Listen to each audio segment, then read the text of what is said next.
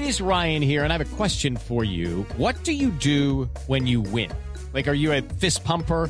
A woohooer, a hand clapper, a high fiver. I kind of like the high five, but if you want to hone in on those winning moves, check out Chumba Casino. At ChumbaCasino.com, choose from hundreds of social casino style games for your chance to redeem serious cash prizes. There are new game releases weekly, plus free daily bonuses. So don't wait. Start having the most fun ever at ChumbaCasino.com. No purchase necessary. VGW. Void were prohibited by law. See terms and conditions. 18 plus. What does it mean to be locally owned and operated? For Cenex, it means everything. It means that we know if you take your coffee to go or if you like to stay a while. It means we've helped Little Leagues get jerseys and local festivals get funding. It means we know what our communities need. So you'll always leave Cenex with a full tank, full of snacks, or full of smiles. Or all of the above. And that means the world to us. Cenex, powered locally.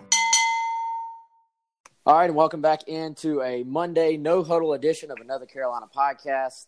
Uh, getting it kicked off again this week. Apologize for not having a no huddle edition last week. Uh, that was completely on me and my stomach virus, but back uh, doing well this week. And uh, joined now, of course, I'm Wes Mitchell, joined with Chris Clark and discussing the Gamecocks' 24 to seven win over Vanderbilt on Saturday night at Williams Brice Stadium. Um, a little bit of a weird game, Chris. Uh, you know, statistically, I, I, thought South Carolina, for the most part, dominated the flow of the game. Uh, you look at the sort of yards per play, just the way the game progressed. Uh, seemed like South Carolina controlled the line of scrimmage and you know had way more big plays than Vanderbilt, but uh, due to some issues, I, I, would say with penalties, some issues in short yardage, and some issues, uh, you know, fumbling the football inside the twenty in one of their early drives uh, really just couldn't put Vanderbilt away early on. Finally, did put them away in the second half and uh, gets a 24 to seven win. Uh, maybe not the prettiest win in the world, but um, ultimately a, a, win that if you're South Carolina, you'll take and uh, move on to the next week. Yeah, for sure. I mean, look, if you're South Carolina, you want to be talking about a win rather than a loss, right? I mean, that's that's always the case. Um, you don't want to split hairs with it too badly, especially when this is a season that has not gone – according to plan, you know, with the exception of, you know, showing well against Alabama, beating Georgia. I mean, there's there's losses on the ledger right now to North Carolina and a close loss, a 20 point loss to Tennessee, a, a loss to Missouri that sometimes bordered on the bizarre in terms of what happened in the game, another road loss that was, you know, a multi score game. So right now you you take a win. Um, and you take away some positives and some negatives from the performance overall. Some things that South Carolina certainly got has to get cleaned up. That we will, I know we'll cover those. I know we'll cover the positives and negatives, but overall, you know, it's a win and it's a, a fairly convincing win overall. There were certainly moments in the game that um, I think led to some trepidation on the part of the fan base or even the media for you know for for good reason.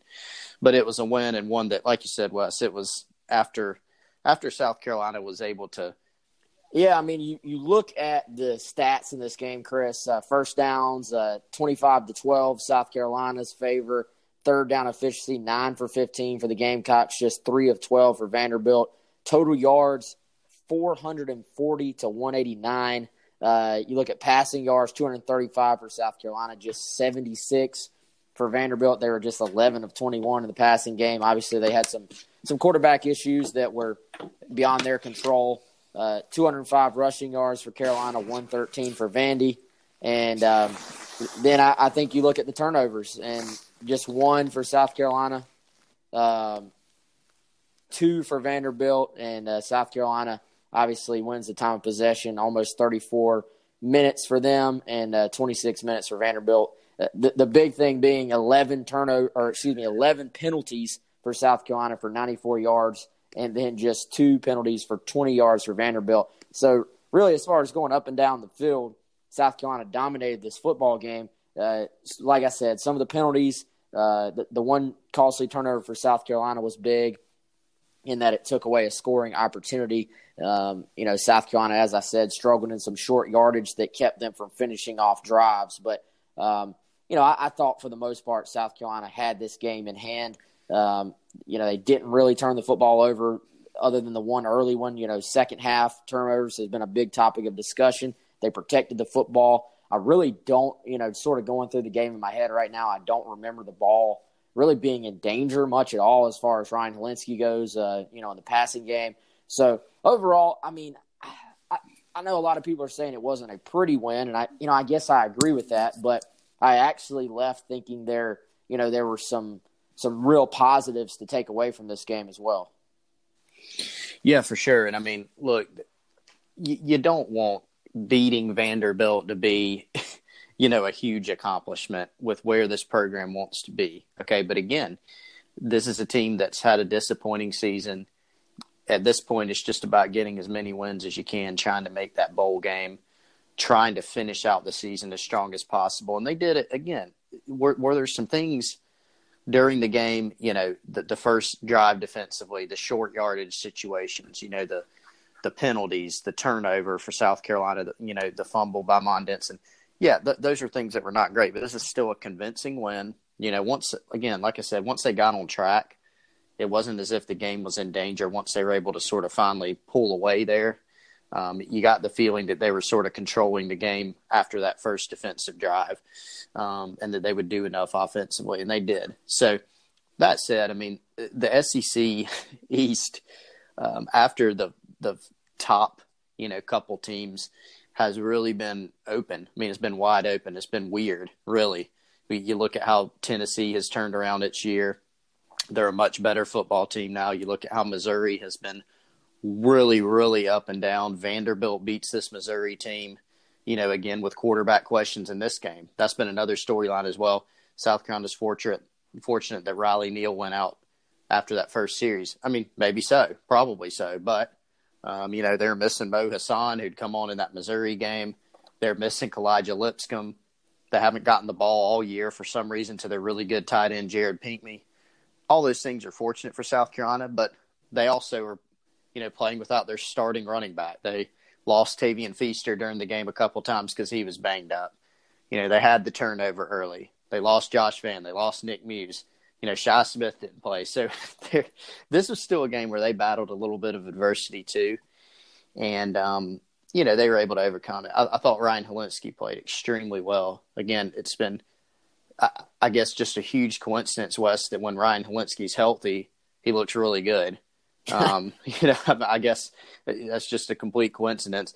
But he, he got the ball out quickly. Like you said, ball's not really ever in danger. I remember there was one early throw to Nick Muse that he underthrew just a bit, ended up getting broken up. But he got the ball out quickly, used his arm angles to get the ball out on some of those shorter passes. They had a couple failures in the short yardage situations, but overall, there's a lot to like. Bryan Edwards is a warrior. I mean, that was one of the best single receiver performances that I've seen. And you look at what they did. Are, are we going to talk a little bit about sort of breaking down the offense? And I, I need to maybe shut up so we can break yeah, that yeah. down a little bit more further. Yeah, if we just go into that a little bit, sort of maybe not job by job, but I did want to hit on that a little bit in terms of just what happened, what stalled them out, what got them on track. Yeah, we'll, we'll go into all that. I, you know, I sort of as as we were watching, um, you know, I, I sort of rewatching the game, put uh, you know th- thumbs up, thumbs down beside a bunch of different things, and I I wrote down uh, thumbs up uh, Ryan Hilinski thumbs up, Bryan Edwards thumbs up, uh, young players overall, Fenwick Legette, Kevin Harris thumbs up. Um, offensive line play for the most part thumbs up. Uh, really no pressure from Vanderbilt in the passing game, which was a key coming in. Um, thumbs down penalties, thumbs down short yardage. Um, you, know, I, and like you just said, man, I, I thought Hilinski managed the game very, very well. The decision making was good. Made some nice throws, sort of off platform, as you'd say. Where and he he's always been good at that, man. He's got a knack for, even if it's not maybe traditionally. We've talked about this before. Traditionally, perfect form as far as what you would teach as a quarterback coach, um, as far as his balance goes. He, he does a good job of, of being able to throw well without necessarily getting his feet completely set. And uh, the ball comes out with some zip. Uh, he did a good job on some of these RPOs, or at least what appeared to be RPOs, of getting them, making good decisions, getting the ball out quick, and putting it in, in the right spot. So, um, you know, Ryan, I, I, think displayed once again his immense upside and talent. Like you said, Bryan Edwards continues to um, put his name in, in Gamecock history, you would say. And, uh, you know, just I, I don't know if we've maybe given him enough credit just for how good he is. I, I think this year he's taken his game to another level. Um, you, you, know, uh, let, us go ahead and go into the offense then, since uh, that's sort of on your mind. I I thought um, offensive play calling was actually really good. Um, you know, that there was one call that I hated. It was an early third and one, and they went back to the little. Um, I, I don't even know what you call it. It's not necessarily a jet sweep. It's not even the jet sweep pass. They had. It, I mean, it is a jet sweep pass, but it's it's at a little different angle, sort of underneath the offensive line. If you remember the play I'm talking about, they had hit yep. Edwards for um, for a decent gain a couple of plays earlier. And Then they went back to it on third and one. And I, I thought that was just a little bit too much of a cute play that invited penetration, invited, you know, it, maybe that's a play that could go for a big play, but that's also a play that um, could get you a negative play on the third and one. Um, and that's what happened. He got hit a yard behind the, the line, and South Carolina ended up having to punt on that drive, I believe. So, um, didn't really like that call, but some of the other stuff they did, I really, really liked. Um, from a general game plan standpoint. Um, they actually they didn't hit any deep balls, but they had a few shots called um, that Vandy covered up pretty well, I thought. Um, but some of the underneath stuff, setting it up a little bit differently than they have in the past. Uh, some of the quick uh, sort of slip screens to Bryan Edwards were really good. I I loved the play down at the goal line um, in the first half when they brought Edwards in motion, and he looked like he was going to do you know, they, they bring him in motion a lot these days. It looked like it was either going to be another jet sweep or an orbit motion. They motioned him into the backfield, and you know, with him being the fur- the player that's furthest to the left of the formation, and I believe Vandy in man coverage, Vandy's man followed him and started sort of getting into the trash of the of the linebacking core. And you know, when guys follow that receiver, they have to create more depth. Um, they have to get further away from the line of scrimmage um, in order to follow him in motion. So as soon as Edwards, you know, was going from left to right, they snapped the ball, and Edwards pivots, comes back left, and they just flip the ball out to him on a little just flare pass, you know, a little flat pass, and um, that went for a first down, almost a touchdown. I thought that was a beautiful wrinkle. And then they had this play, Chris, that they hit several times. Uh, one of them resulted in a Kyle Markway hold, which you texted me at the time and said, "Man, they are ticky tack on Kyle Markway and only Kyle Markway." It seems like, but um, you'll remember they hit this on several sort of long yardage situations, which I thought it was a great adjustment for the fact that the offensive line has struggled, you know, in pass protection when teams can pin their ears back. But it's actually um, a wide receiver shallow cross that turns into a screen. So but but in this situation, the, the wide receiver, for example, is lined up on the left side, and he runs just a regular shallow cross across the formation. But the key to this play is that a your receivers that are all to the right side of the field are all going down to block. They're not even running routes; they're all going out to block. And then the other key is that the receiver has to get back behind the line of scrimmage because this play has to be completed behind the line of scrimmage, or else it's going to be an offensive PI. Um, yep. And they they called this play, I think, uh, off the top of my head, three separate times. Um, it was successful all three times. One of them, like I said, got shot back because of the hold. But um, I thought this was a really good adjustment for for long yardage situations in the passing game, and um, Carolina executed it very well all three times. Attack hold, and um, th- there were just some that they did a a little pin and pull um, RPO out to Muse um, in the flat, the opposite direction of the pin and pull that got a big gain. That was actually the play that he got hurt. Um, they had another where they had the pin and pull one direction, and they had a little Bryan Edwards uh, slip screen to the other direction that worked well. Um, so, you know, as much as the offense has been talked about this year and sort of uh, you know, in, in, a negative light, and people like to talk about play calling. Uh, that we we talked about some of the reasons these drives didn't finish, but I, I thought as far as overall game planning, having some new stuff in, um, the wrinkles with getting Dakereon Joyner on the field a little bit. Um, I, I, thought South Carolina actually had a, a, you know, it's crazy, Wes, game plan what you're saying is going to be sort of controversial, right? I mean, honestly, I mean, because you know, I had the same thought during the game. yeah, Um, yeah, the, I, I agree with you. The, the biggest issue for me was the uh, it, it it was that that pass, you know, that little pop pass or whatever you want to call it. You know, I can understand it. It's not as if South Carolina had a ton of great success on the third and short, or even the fourth and short with Kevin Harris. I thought it was uh, the spot yeah. maybe a little off there. Really hard to tell from the angle that we had. I thought live that Kevin Harris got it, but um, you know they called him short, and, and that was another you know situation where you turn it over down there and you lose at least three points, maybe seven.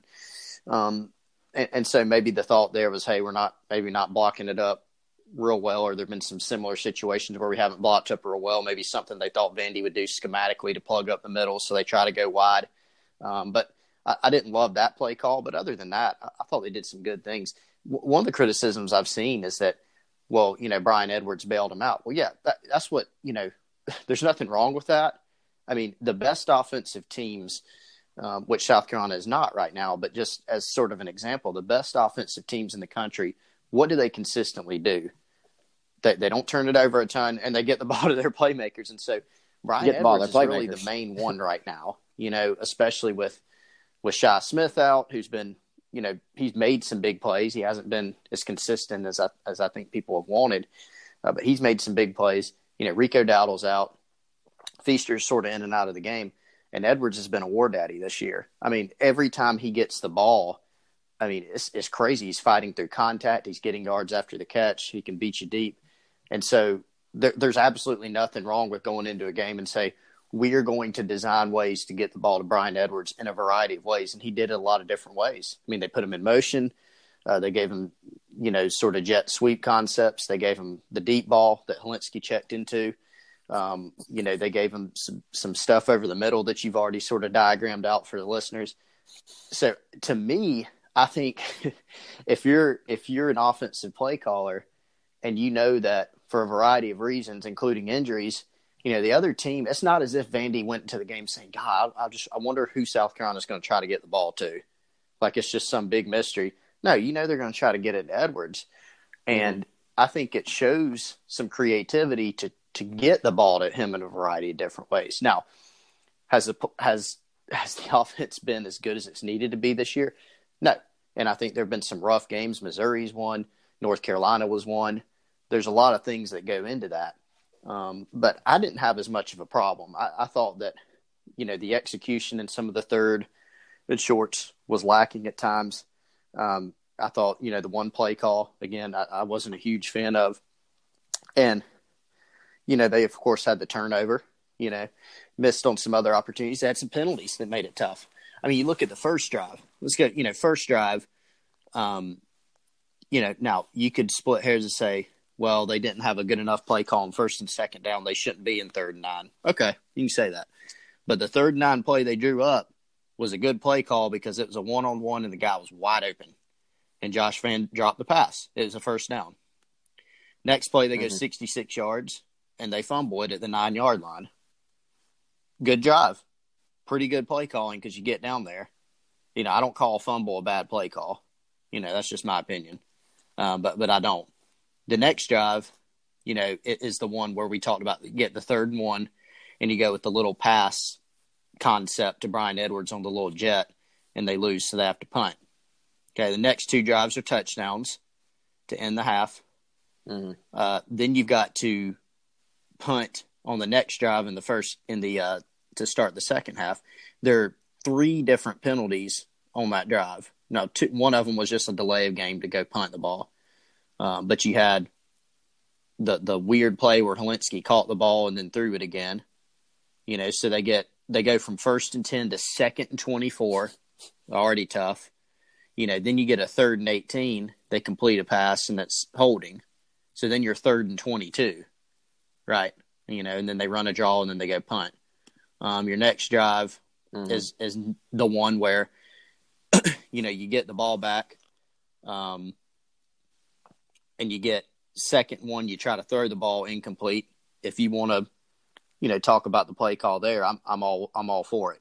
You know, maybe you go run the ball there and pick up the first down, but then you get stuffed twice on third and one, fourth and one. You think you think when you have three, when you're at second one, a lot of offensive play callers will tell you open up the playbook. I mean, you got you got you got a down, you got two downs and maybe three. Uh, absolutely. Um, which is the is the route that South Carolina took. You know, they they said second one, hey, let's take a little shot here in the passing game. Um, mm-hmm. If not, we got a down or maybe two to go get it, and they didn't. They didn't get it. So um, then you get a field goal, then you get a touchdown, and then it's basically, you know, it's pretty much the end of the game.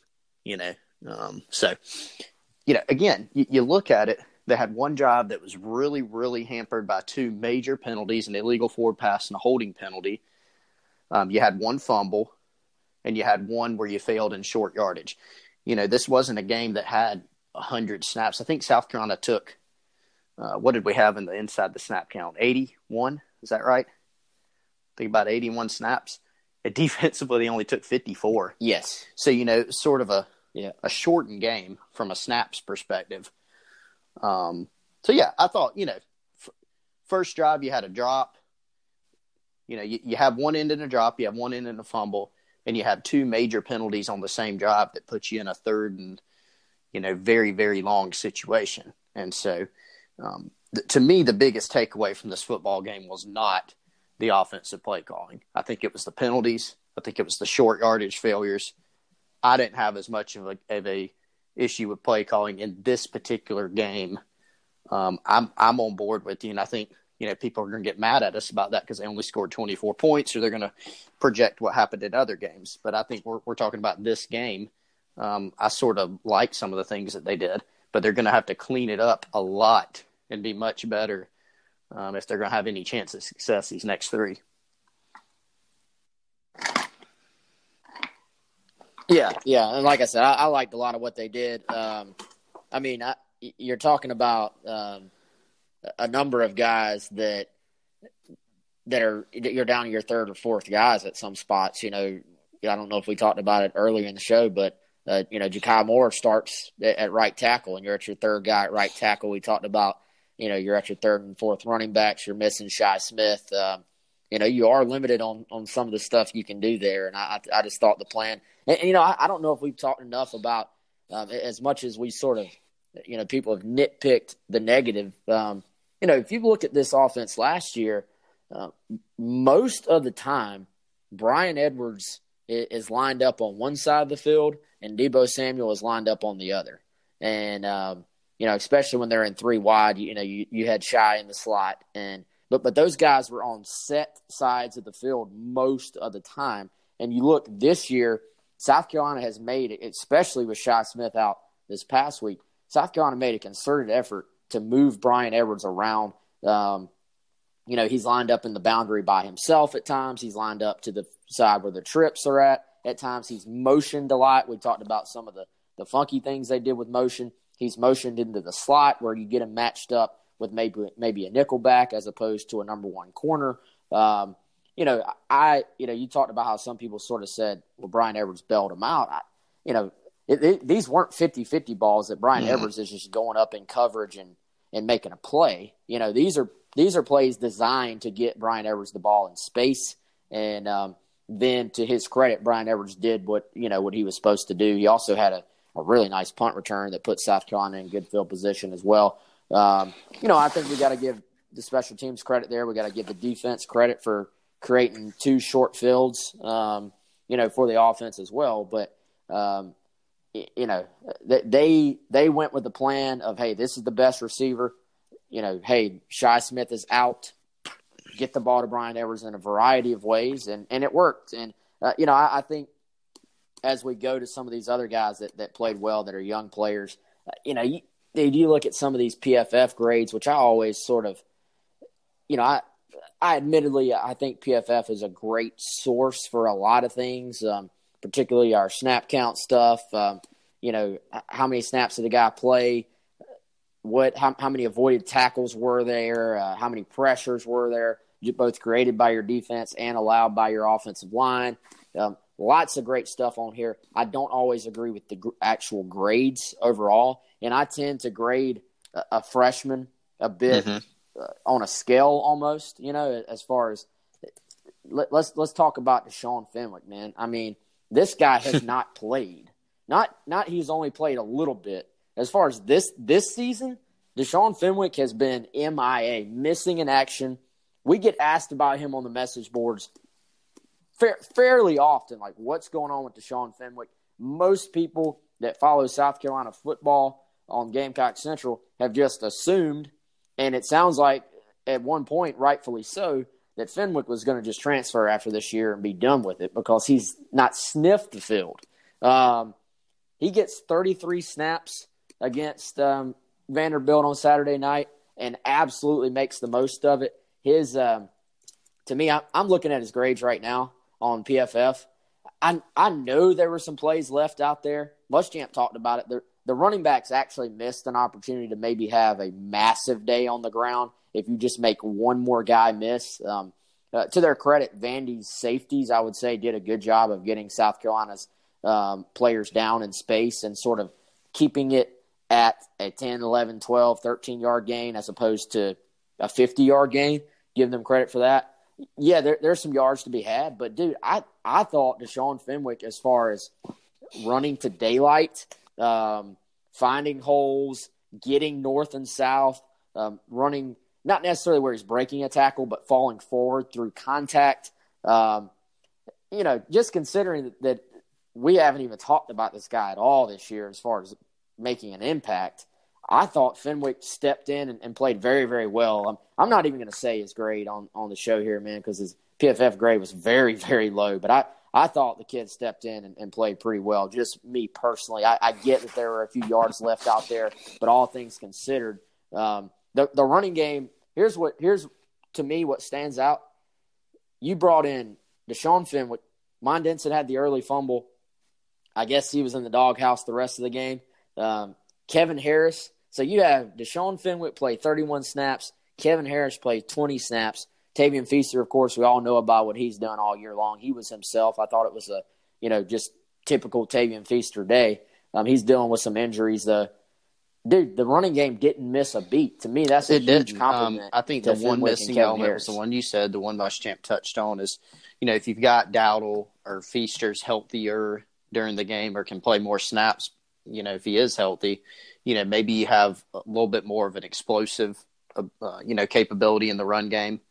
You know, maybe maybe you get a longer, maybe you do break off one of those mm-hmm. long touchdown runs, because um, certainly they had some one-on-one opportunities in the secondary. But I think you got to credit Kevin Harris for what he did. I mean, how about his his catch on that pitch?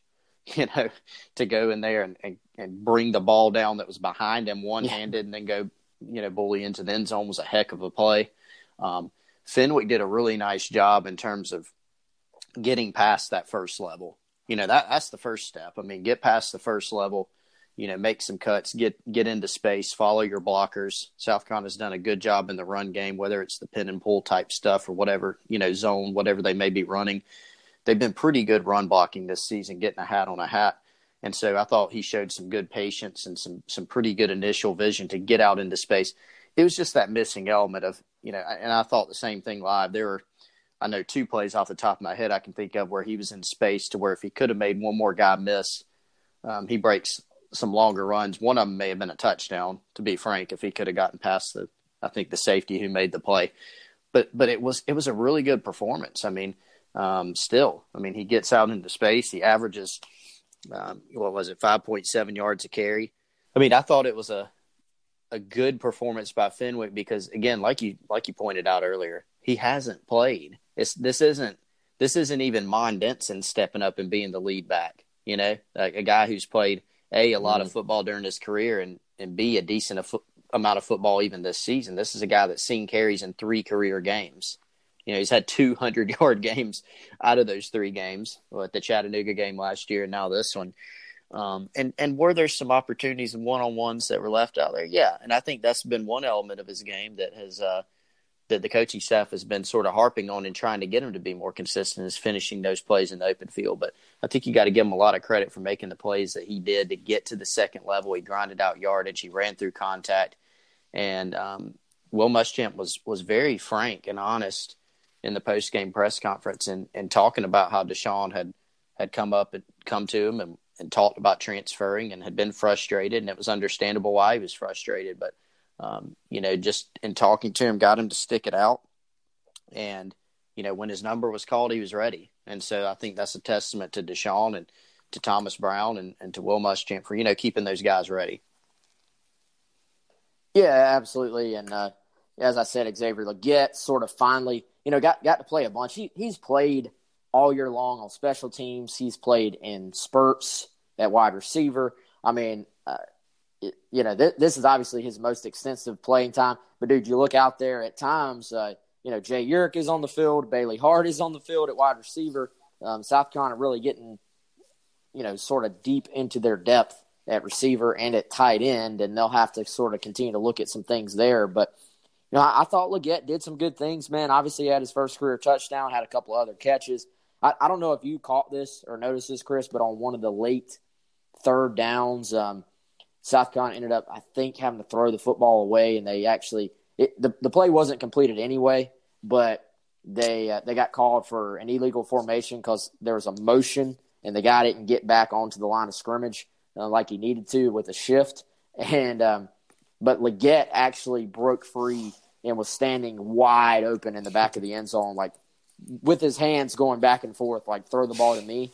Um, so I, I, guess it would have been negated anyway, but um, w- was definitely open for for what could have been his second career touchdown and second touchdown of the day. But you know, I, I think Muschamp uh, again has, has sort of been honest about Legette when he talks about him. He sort of always um, gives the caveat, "Hey, remember this guy was a quarterback. He's still learning the position." I think there are still some that that tells me there are still some sort of things as far as the intricacies of the position that he's definitely learning. But physical ability, man, you know, we've heard we've heard about this kid ever since what June. You know, when, when guys start arriving and mm-hmm. there starts being a little bit of a buzz about what guys are making plays. Uh, the, the, buzz within the program has been positive about this kid for a long time. Um, you know, you and I talk a lot about sort of the future and stuff like that and looking ahead. Uh, Xavier Legette's going to have to play a bunch for the Gamecocks next year. And now I, I, think with the, the Josh Vann injury, Shi Smith obviously banged up this past week. They hope to get him back this coming week, but we'll see on that.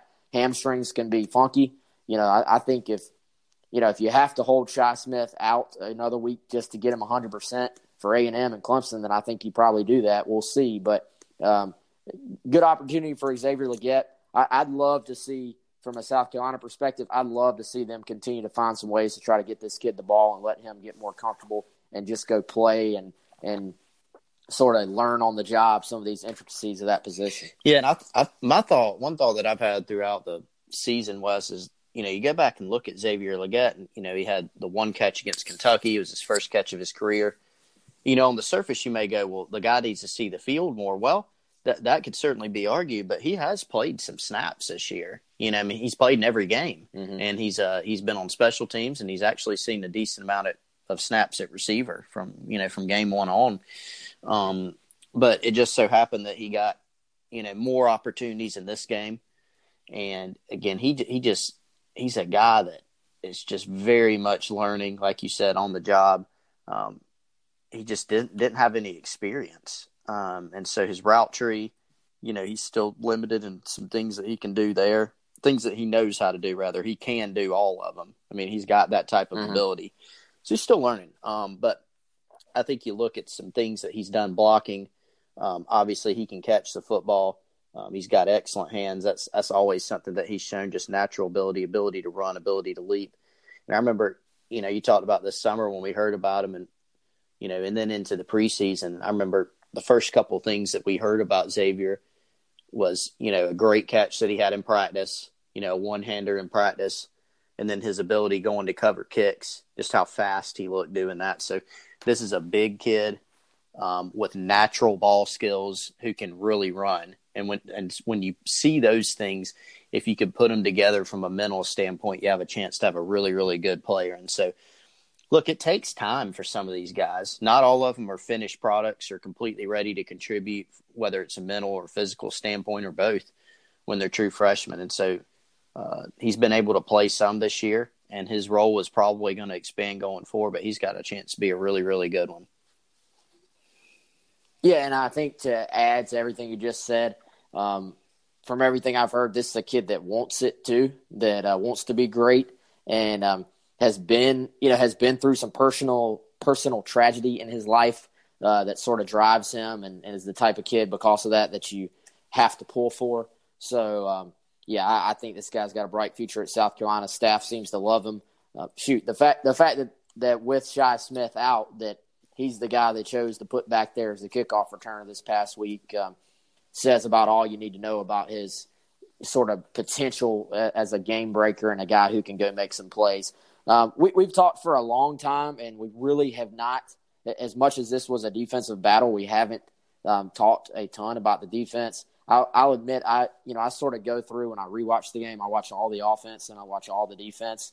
Um, I'm still haven't quite got through my defensive rewatch. But um, Chris, what were your takeaways defensively? Obviously, you know, I mean Vanderbilt was dealing with it from from a quarterback standpoint.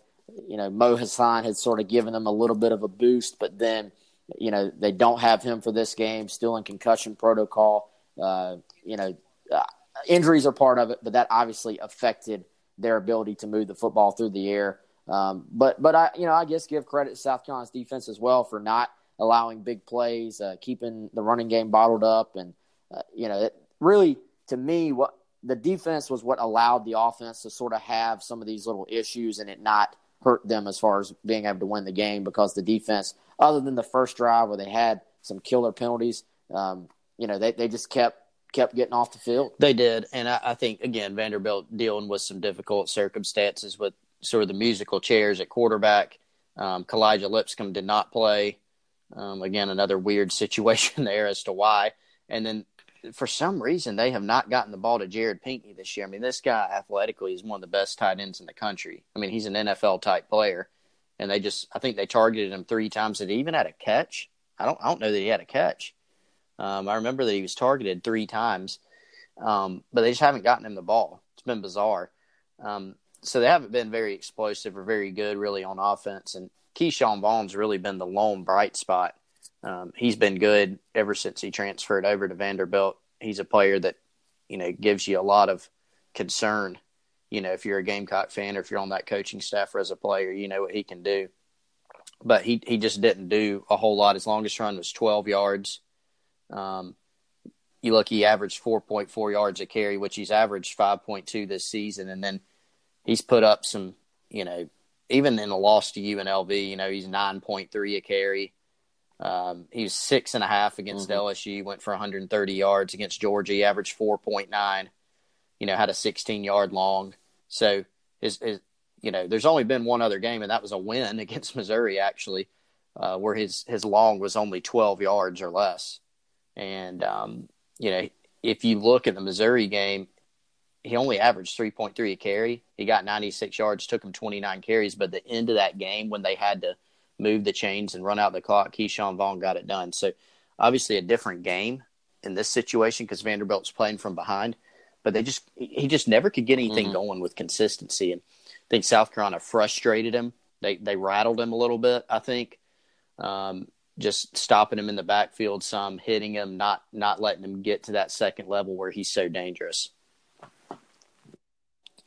Yeah, dude. I mean, and this is a this is a Vanderbilt offense that you know has really not been very good, and it's just like you said, has had some uh, some weird shiz going on. I mean, you I mean, you got uh, that's that's the only way I know how to say it. You got Lipscomb, who is supposedly healthy, standing over there with a towel on his head um, for what was uh, uh, termed as personal reasons, according to his head coach. I, I don't know if you caught the the Cole Cubelic um, post halftime little side interview where he had talked to Derek Mason, and he asked Derek Mason, you know, is, is your quarterback going to be back in this game? And he basically said, I don't know.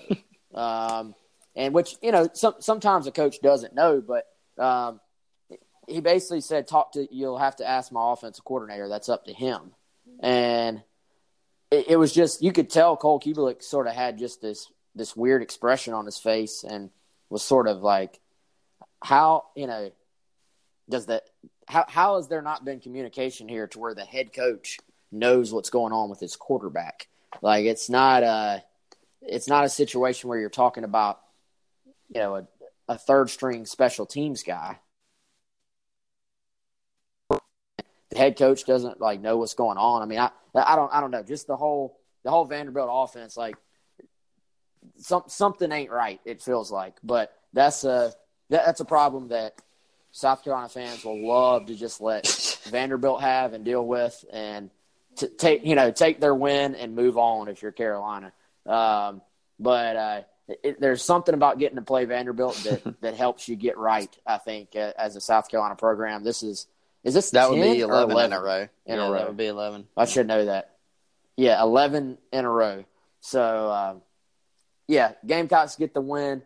Uh, I guess uh, we, we've hit on about I, I think all the major topics for this game. As I said later on this week, we'll uh, we'll be in studio 107.5 Pearson Fowler. We'll do that that show and we'll talk more big picture and preview App State as well. But um, Chris, you want to tell everybody about Yeah, Terry Bishop, team? former Gamecock quarterback, still a huge supporter of the program, and 36 years of experience in the real estate business. So, uh, if you're looking to buy a home, if you're looking to sell your home, or if you want to invest in some real estate in the greater Columbia area, make sure you call Terry Bishop, his wife Becky Bishop of the Bishop Real Estate Group.